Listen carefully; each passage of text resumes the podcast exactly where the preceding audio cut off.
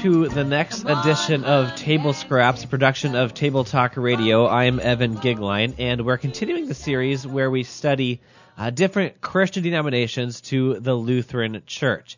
And today's installment is talking about Calvinism. And joining us for that conversation is Vicar Andrew Packer. He was a member of the Presbyterian Church of America and formerly attended Greenville Presbyterian Theological Seminary for two years before enrolling at Concordia Theological Seminary and is currently the vicar at St. Paul Evangelical Lutheran Church in Lockport, Illinois. Welcome, Vicar Packer. Thank you very much for having me, Evan. I appreciate it. All right. Uh, let's start off by just defining terms. Um, uh, what do we mean when we talk about Reformed churches? Uh, what what all does that umbrella kind of cover of Reformed churches? And uh, what churches uh, ascribe to Calvinism in the broad sense? Um, that's a that's a great question. One of the frustrations I think for a lot of Calvinists, I know even as a former Calvinist, I sometimes get frustrated. Lutherans, when they often use the term Reformed, use it to refer to everyone not Lutheran. Um, and so oftentimes Reformed and Calvinists will hear hear us talk about the Reformed, and what we mean is anyone not Lutheran, and what they hear is um, an attack on different elements of Calvinism. So t- sometimes they don't they don't hear their position being represented, and that's because we're not actually representing the Reformed view, what they see as Reformed view. Um, Reformed churches, I'm going to stick with what would be more the conservative ones. Um, just like in Lutheranism, there's those who have the name but no longer subscribe to the theology. So with, within the conservative ones, you've got some of the bigger ones would be the Presbyterian Church in America, which has about 300,000 members or so. You've got the Orthodox Presbyterian Church, which is the other large, um, large conservative. They've got 30,000 members. Same with the Associate Reformed Presbyterian Church. And then there's a lot of other small Presbyterian and Reformed churches of various sizes that still hold to the confessions, either of the Westminster Confession of Faith if they're Presbyterian, and then also the three forms of unity if they're they're Reformed but don't go by the Presbyterian name. Uh, for we're going to dig into the the uh, theology in just a minute, but if if you had to name one theological issue in Cal- Calvinism that I don't know compelled you to check out Lutheranism, what what one theological issue would you say that was? Um, it wasn't really one issue. I, I wouldn't say. For me, it was kind of a convergence of several issues.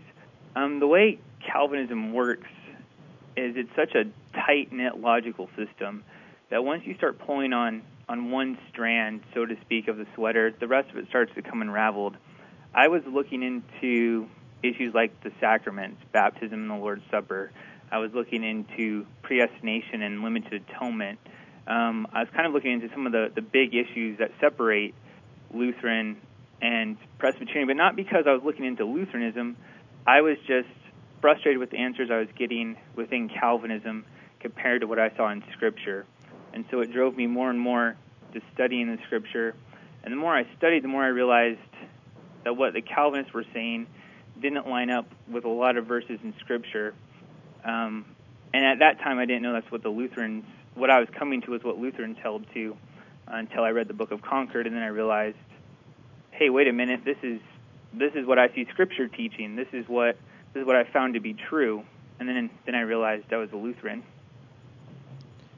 The the Book of Concord you just mentioned is the uh, the, the Confessions of the Lutheran Church. So if you want to, if someone wants to know what a Lutheran believes, you could you could give them the Book of Concord and say this is uh, our, our our doctrine.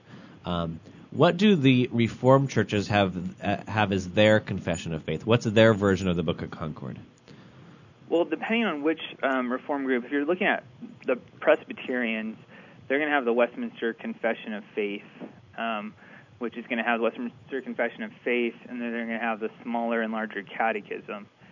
Um, if you're looking at the the Reformed churches, which I'm not as familiar with, although I've, I've read I've read their stuff, um, Reformed churches use what's called the three forms of unity, which includes um, the well-known Heidelberg Catechism.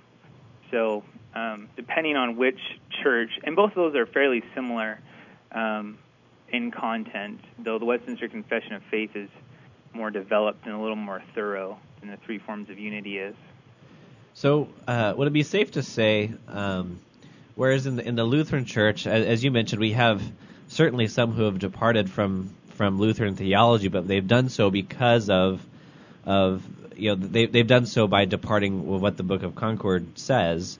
While we have you know we have various uh, Lutheran church bodies, we might you might differ on on particular things, like I, I think namely of of LCMS and WELS. Uh, certainly, we, we, disagree on the Office of the Holy Ministry, but uh, uh, for the most part, we we hold to the Book of Concord.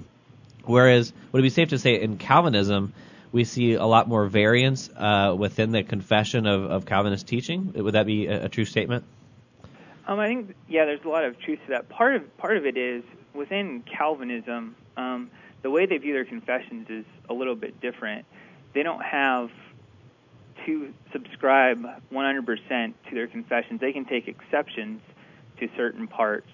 And what that's done in the last 50 years or so has created um, issues even within the conservative churches, because then it starts to beg the question: Well, if you can, if you can say, for instance, in um, in the Presbyterian Church in America, you don't have to hold to the Sabbath regulations that are set down in Westminster Confession of Faith. You don't have to agree 100% with what they say on the Sabbath to be a pastor. Um, but then it opens up other issues. Well, if you can get an exception on that, what else can you get an exception on? Right now, they allow for, I think it's five or six different views of creation um, among their pastors, even though their confession is pretty clear in the language it uses that when their confessions were written, six days was implied. So, right now, I think because of that, even in the conservative circles, it does start to create um, a little more variation because of the way their their confessions are viewed. Okay, uh, w- let's let's start by looking at. Uh, well, let, let's let's talk about this little axiom that we hear from Calvinism all the time. Uh, the infinite cannot encompass cannot be encompassed by the finite. Uh, what is the context of, of that statement, and, and what is being said in that statement?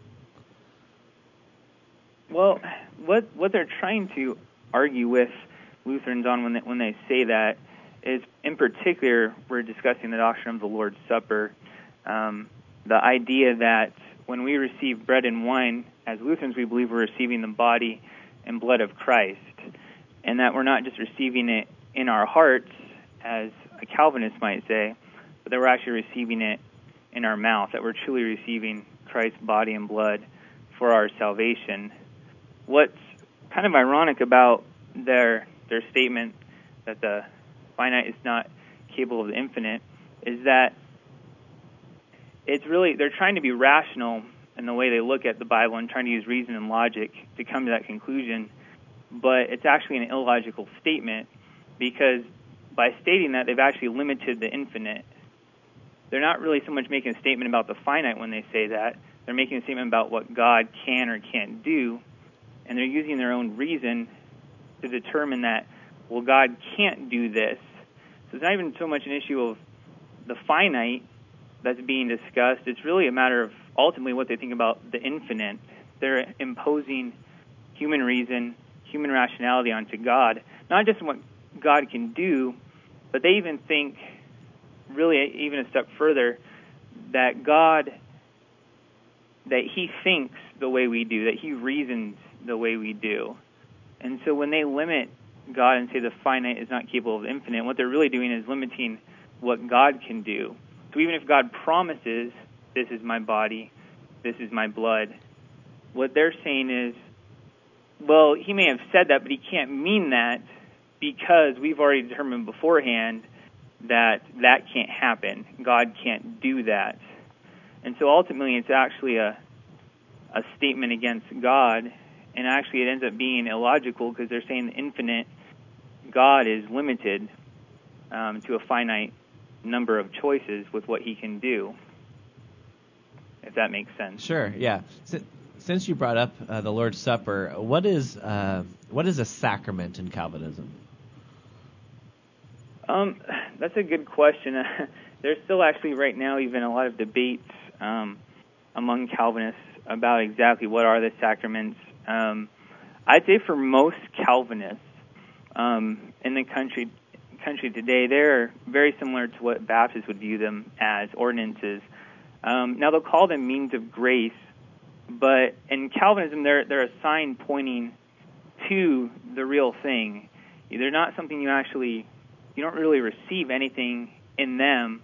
They're pointing you to the real thing. So in baptism, um, when you're baptized, it doesn't really do anything.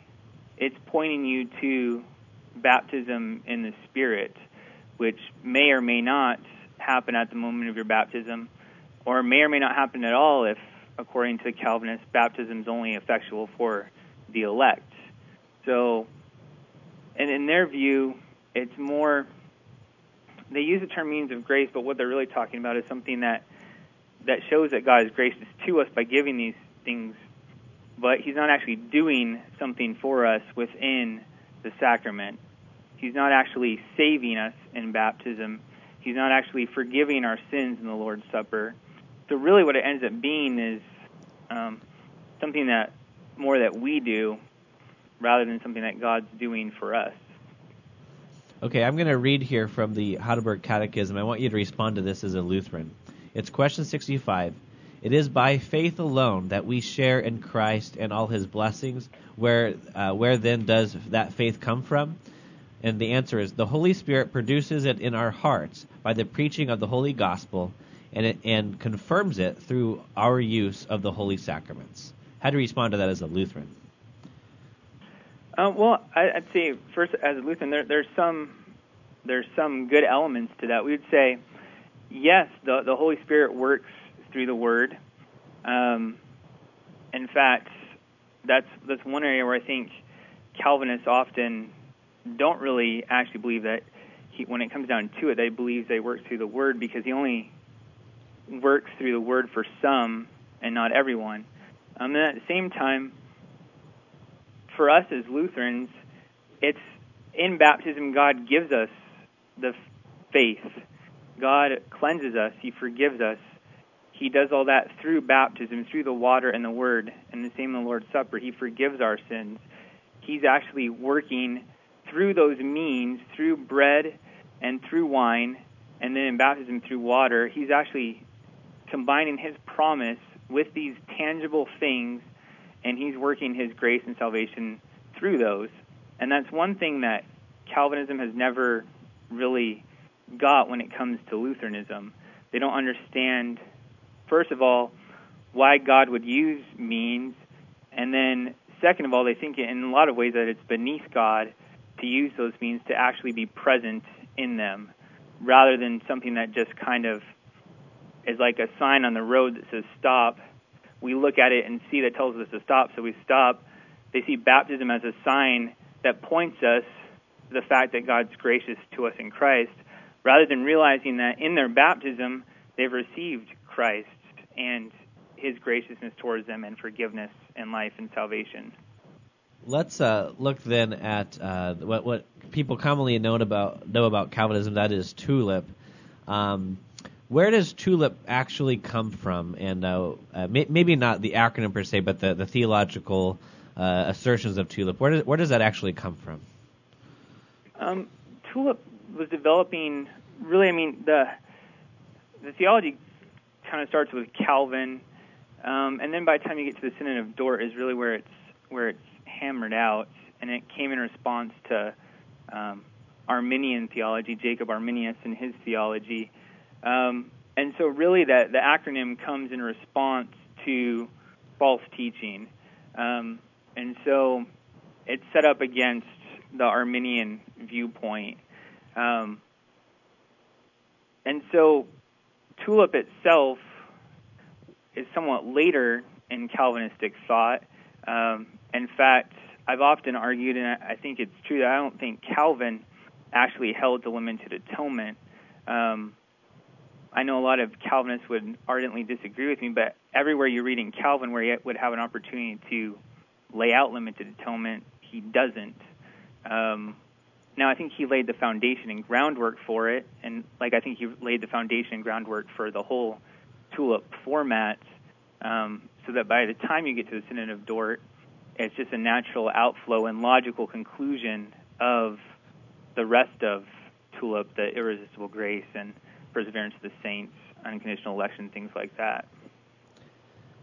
All right, let's look at each one of these then. T is total depravity. Uh, can can Lutherans agree with Calvin, uh, or I should say Calvinism, on total depravity? Uh, is it the is it, would would uh, Lutherans and Calvinism talk about de- total depravity in the same way? Um, yeah, we we had better agree on with them on total depravity because that's one that they get absolutely right. Um, we just have to look at um, Luther's bondage of the will, for instance, to see that Lutherans have consistently and always held that man is dead in his trespasses and sins, and that he can't do anything spiritually good. He can't do anything to to merit or earn God's favor. That he's completely 100% dead in his trespasses and sins. So the T, um, they get they get right. Um, sometimes the way the T, um, the total depravity, is understood as far as it gets worked out in non-spiritual matters, sometimes even within reform circles is debated. Sometimes, um, in, in their view, reason is almost completely destroyed, even in things below us, even on earthly things, which we would disagree with them on. But as far as man being totally depraved, totally dead in his trespasses and sins, we would be 100% in agreement with them on that one. Okay, then unconditional election. Uh, to, to, talk to us about what this one is and, and whether we'd agree or disagree on uh, unconditional election. Unconditional election, in some ways, is a tricky one as to whether we agree with them or not. When some Calvinists use it, uh, what it primarily is focused on is that God elects some only according to his grace and mercy, not according to anything that they have done. He doesn't look into the future and see that they're going to have faith in him and so then choose those people that he sees doing something. He only elects based on his mercy and grace. And if that's what the Calvinists you're talking with means by that, then we can agree with that completely, and our confessions teach the same. If, however, gets added to that the idea of double predestination, that is, that God also has chosen before the foundations of the world those who are going to be um, damned, then we have to disagree with them at that point. Generally, it's it's supposed to be focused upon the electing unto salvation, and in that part we can agree with them on. If they start getting trying to lump in double predestination under the unconditional election, then we would have to part ways with them on that, and very vehemently, um, because at that point, then once you start getting to double predestination, as I'm sure we'll get to in a moment, um, you really lose the gospel um, and it creates all kinds of problems once we get into that. Uh, well, let's go ahead and talk about. It. Would that come up more under the L, limited atonement? Yeah, I, uh, I think so. I think L, in a lot of ways, the limited atonement is the kind of the linchpin of the whole system because it's the one that has to be. If you hold the double predestination, then you have to hold the limited atonement because if you hold the double predestination, you can't have Christ dying for people that God had already determined beforehand were going to that he was going to send them to hell. And so limited atonement really comes as a natural conclusion, which is why I said earlier that I don't think Calvin actually held to limited atonement. I think he held that those two ideas in tension um, more so than what happened shortly after him. Now, I think he definitely laid the foundation for limited atonement, but I don't think he actually went there, at least not during his lifetime. The moment you say that Christ only died for some and not all, um, you create all kinds of problems. The first is you can't really preach the gospel anymore. Um, there are countless passages in Scripture that talk about Christ dying, dying for the world and dying for all. And I know all of the the arguments and exegetical hoops that they jump through to say that those don't really mean all or don't apply to everyone. And I've used to make those arguments, but there's just too many scriptures that talk about Christ dying for the world. John 3:16 as a as an easy example, or 1 John 2 verse 1 being a propitiation for not only our sins but the sins of the whole world. The moment though that you have limited atonement, um, I think the biggest issue with Calvinism, especially as me coming out of Calvinism, is that it robs consciences of comfort because you can no longer look to Christ on the cross and be comforted. Because when you look to Christ on the cross, all you can say is, He died for the elect. Well, how do I know I'm elect? Well, in Reformed and Calvinist circles, you know you're elect if you believe and if that belief is showing itself through your good works. Well, what about on those days where I struggle and I realize my own utter sinfulness and I realize how I don't keep God's law and I realize how much I struggle to believe? Then where do I look? I can't look at the cross because that may or may not have been for me. And now, thankfully, when they preach, most I've never heard a Calvinist preacher say Christ died only for the elect. If you're elect, it's for you. Most of them don't preach that way, which I find interesting. Although many of them will not allow. I remember there were articles written on how to evangelize, and you were not allowed to say Christ died for you. You can't tell someone that. You can't go to someone and say Jesus Christ died for you because you might be lying to them. So you say Jesus Christ died for sinners. And if they were elect, then they'd hear that as good news.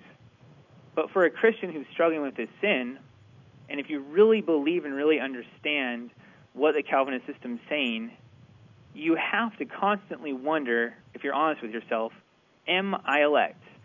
Or am I reprobate? I struggle with these things. I, I sin. I doubt. I have all these things. How do I know Christ really died for me? You look at your own works, and they fall short. But you can't look at Christ because it may not have been for you. And so you're always going to struggle between despair on one hand and self righteousness on the other hand, tricking yourself into thinking that, well, I, yeah, I'm a pretty good Christian. I keep God's law really well, and I do all these things really well, so I must be elect. And so, really, you've, once you get to L, you've robbed the gospel of its power because no longer can you proclaim the forgiveness of sins for everyone. Now you can only proclaim the forgiveness of sins with a condition. Well, this is true if you're elect. And I don't know if you're elect, and you don't know if you're elect.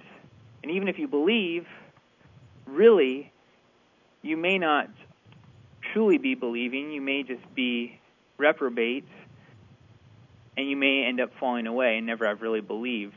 And so I think there's always a tension that that L creates um, within the system, and even for the person holding it, if they're really honest with themselves, you can't look to Christ for comfort because it may not have been for you.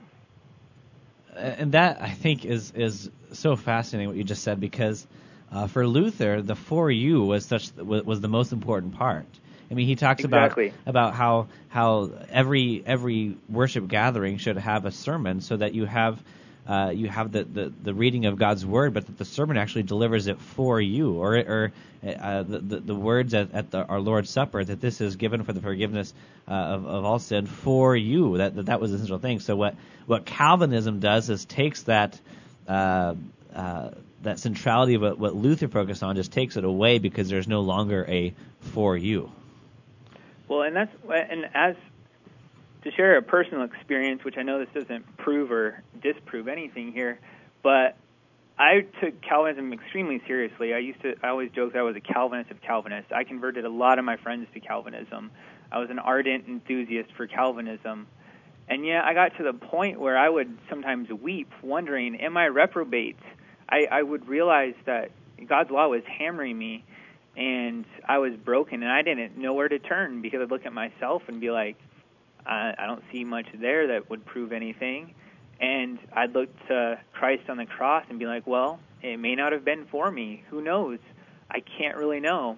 You can't look to your baptism because the baptism's only effectual for the elect.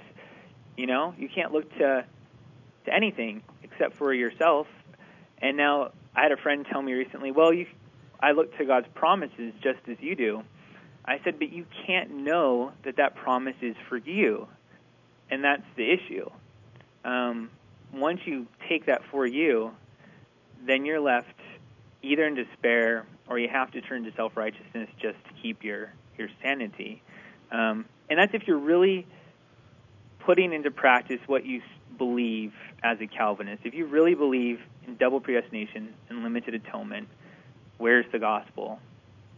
And you have to ultimately say you don't know Take us take us through one of those uh, exegetical loopholes, as you called it. Let's just take a look at just so we can hear it. Let's take a look at John three sixteen. Uh, what is Okay. what is the world there? How would, how would you argue that as a Calvinist? Um, a Calvinist, and I used to do this many times. Um, they would point to other places in John where it says, like of John the Baptist, "Look, the whole world has gone after him," and they would say, "Well, clearly, clearly, not every single individual in the whole world is going after John the Baptist. The world doesn't always mean every person." And then often, what would happen is, um, what I would do, as well as what others would do, um, who I learned it from, is you can go to some place like Revelation 5, and it says, those from every tribe, tongue, nation, and people. And you would say, well, look, here's John, and he says, You were slain, and by your blood you ransomed people for God from every tribe and language and people and nation. Well, there you have it. There's John describing the world for you. He's saying that it's people out of every tribe, tongue, language, and people, not every individual who's ever lived, but just those who are elect out of every tribe, tongue, nation, and people. Um, and same with you know same with First John two one, where not only for our sins but the sins of the whole world. Um, where John's clearly in that verse distinguishing between Christians and non-Christians, the Calvinists will say, well, that's not really what he's doing. What he's really doing is distinguishing between those who are already believing there that that John's writing to, and those elect who will come to believe later. Um, and it's those kind of things. And what you're doing really is you're ultimately not saying what the verse means. You're saying what it can't mean um, based on your system. Well, this verse can't, world can't really mean world because I've already determined that he can't save. He's already said he's not going to save everyone. So I already know some people are going to hell, and I've already believe in double predestination. So when it comes to Christ, I got to find a way for these seemingly universal statements to go away, and that's one of the ways you can do that. How do Calvinists respond to 1 Timothy 2 4 that says uh, that God desires all men to be saved and come to the knowledge of the truth? Um, yeah, that's that's another one that um, they, they they like to show. Um, they would say all men there refers to all types of men, and really, um, it's not a bad argument based on the text. It doesn't prove what they're saying, but they, they'll say all men there means all types of men, kings, because in the passage it's talking about praying for kings and other people. That's talking about well, whether someone's poor, rich, powerful, not powerful, you pray for all types of men, and so Christ, you know, all men there is referring to all types of men, um, and so they try to limit it um, that way. Um, also, when, with the statements that say many, um, whereas as Lutherans we'd see the statements as many, to to be even clearer than the all, because it's not limiting. Um, as various of our professors have pointed out, the the all in some ways can be taken to be limiting all of a certain group. Many, the masses, is talking about everybody. Um, but they'll take the many and say the many can only be referring to the elect. So Christ gave himself as a ransom for the many means that Christ gave himself as a ransom only for the elect.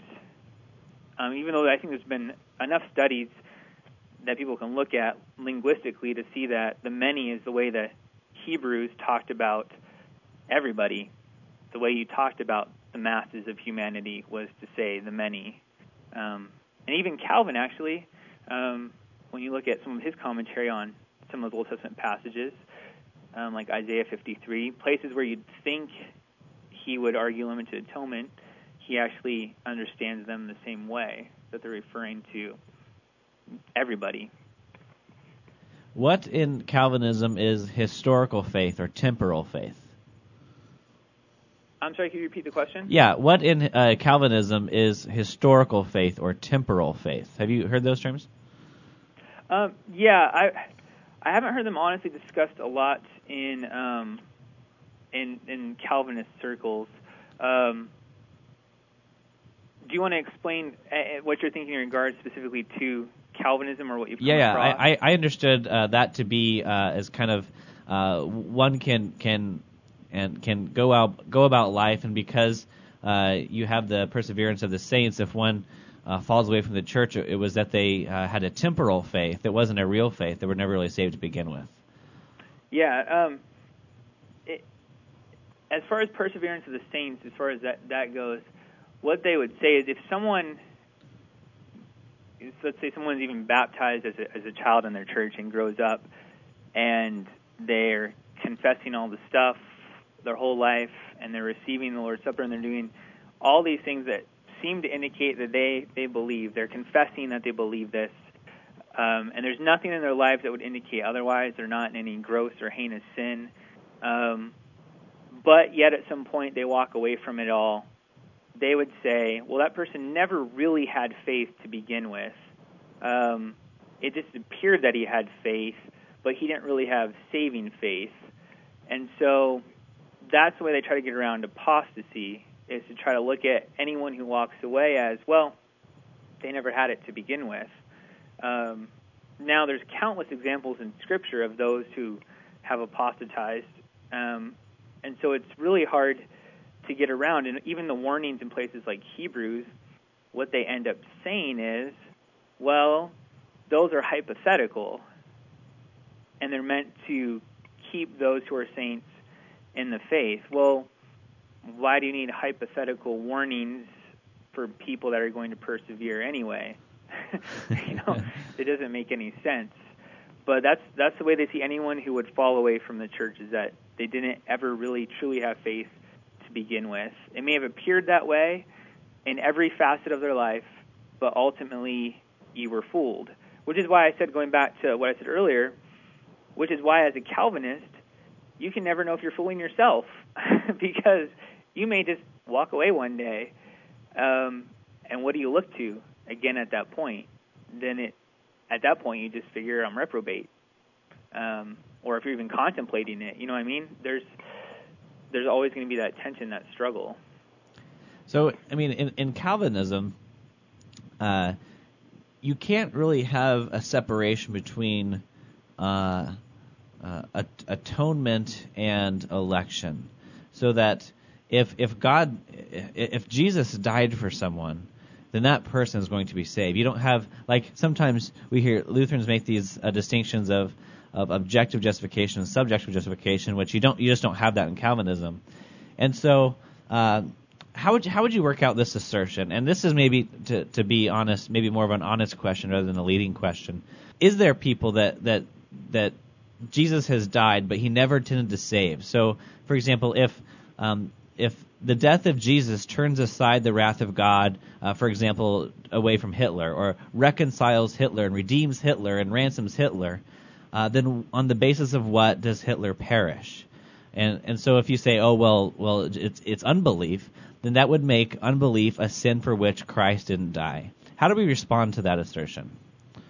Yeah, and it, it's quite a common one because it goes back to um, John Owen in um, the Death of Death writes that his famous syllogism that either Christ died for all the sins of all men and therefore all will be saved, he died for some of the sins of some men and or all of the sins of some men, so some men will be saved, or he died for some of the sins of all men and therefore no one will be saved.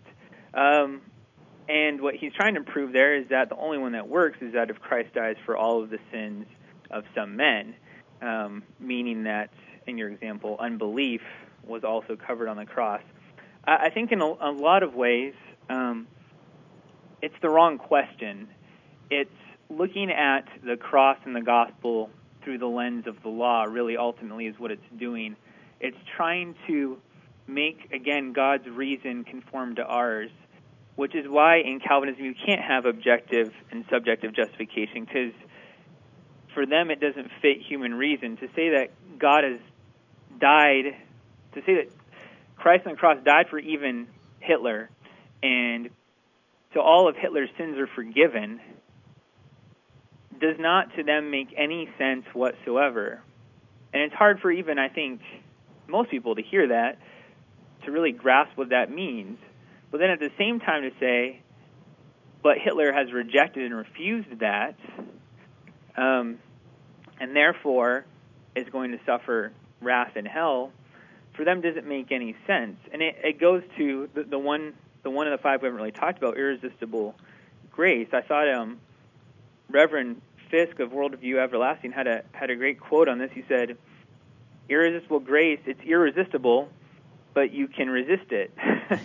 and um, that I think is the thing that the Calvinist just can't get his head around. That you can have someone for whom Christ died, and you can even have the Spirit working on them, and that person can resist, refuse, and reject the work of the Holy Spirit. And for them, that just makes no sense whatsoever.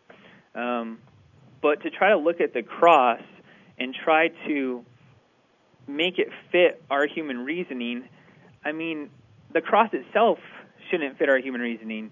The Son of God is dying for our sins. Nothing about that makes sense according to human reason. There's not one thing about the cross to begin with that makes sense.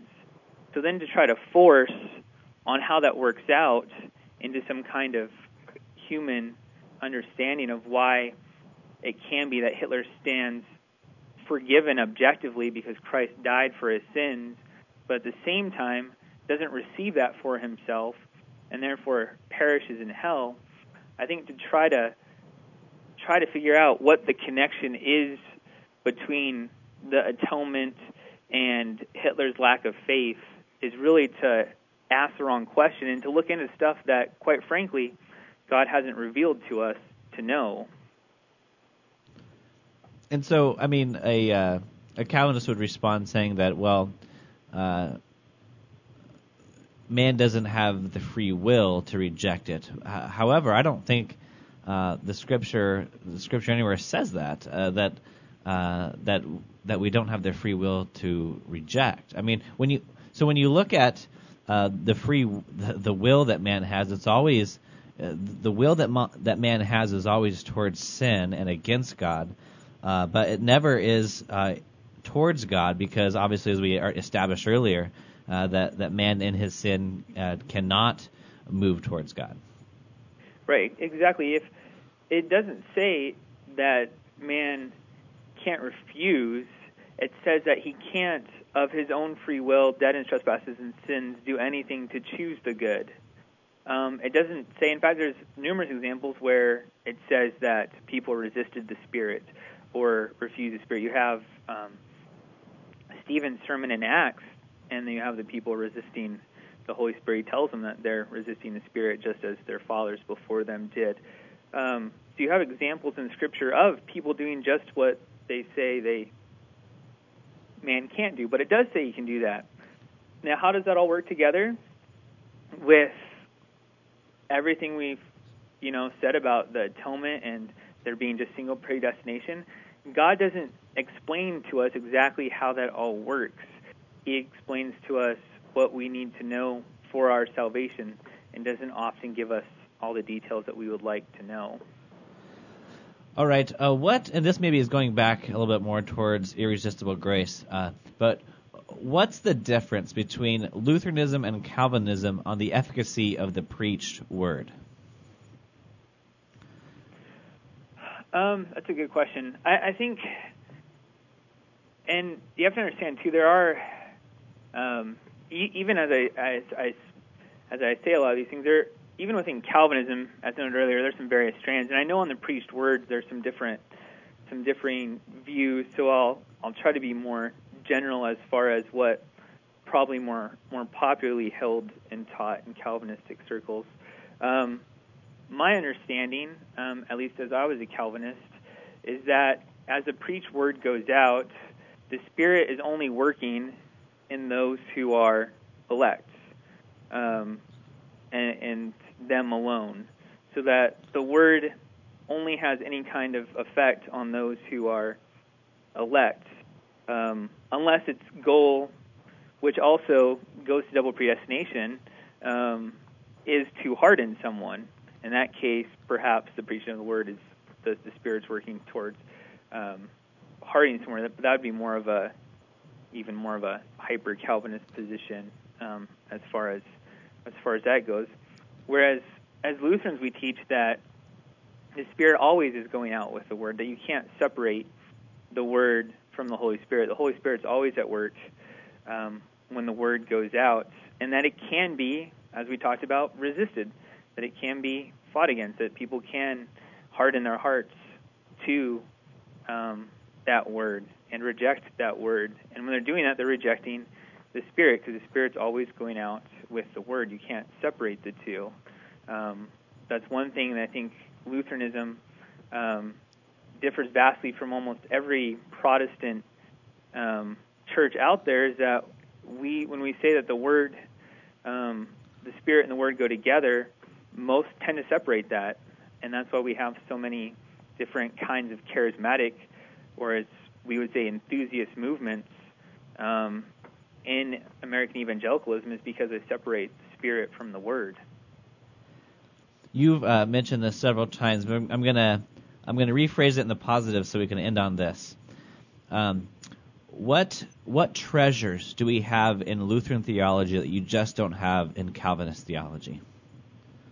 I, I think for me, and I, I emailed several of my um, Presbyterian friends this when I became a when I well when I finally realized I was a Lutheran and started telling people about it was that you Jesus truly is at the center of everything. So what do I have in Lutheranism that I, I didn't have? I feel like honestly for me, I have Jesus. And by that I mean I have the full assurance of the forgiveness of my sins. I have life and salvation in him and I don't have to doubt that. My conscience can't condemn me or terrify me because I can look and say, Christ has promised to save me in my baptism. He has given me that word of promise.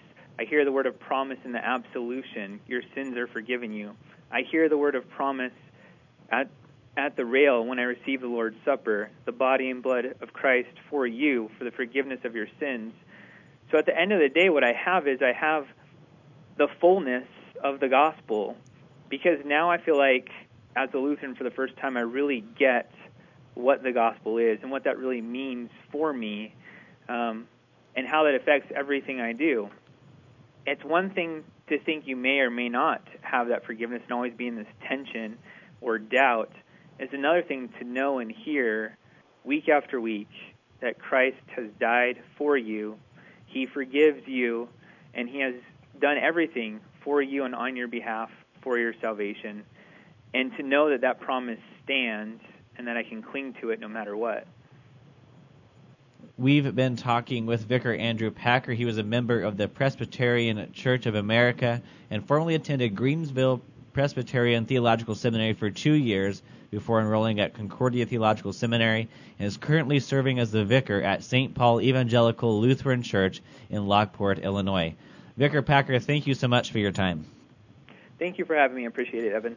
All right, what are the ways that you can send feedback to what you heard on today's show? Well, there's a few ways. You can give us a call, 1-800-385-SOLA, 1-800-385-SOLA, and leave us a voicemail message, or you can send us an email, questions at tabletalkradio.org. That's questions at tabletalkradio.org. We do want to hear from you uh, from one of those ways, or you can also post a comment uh, under this uh, page on the on our podcast page. There's a place for you to register for your name and place a comment as well.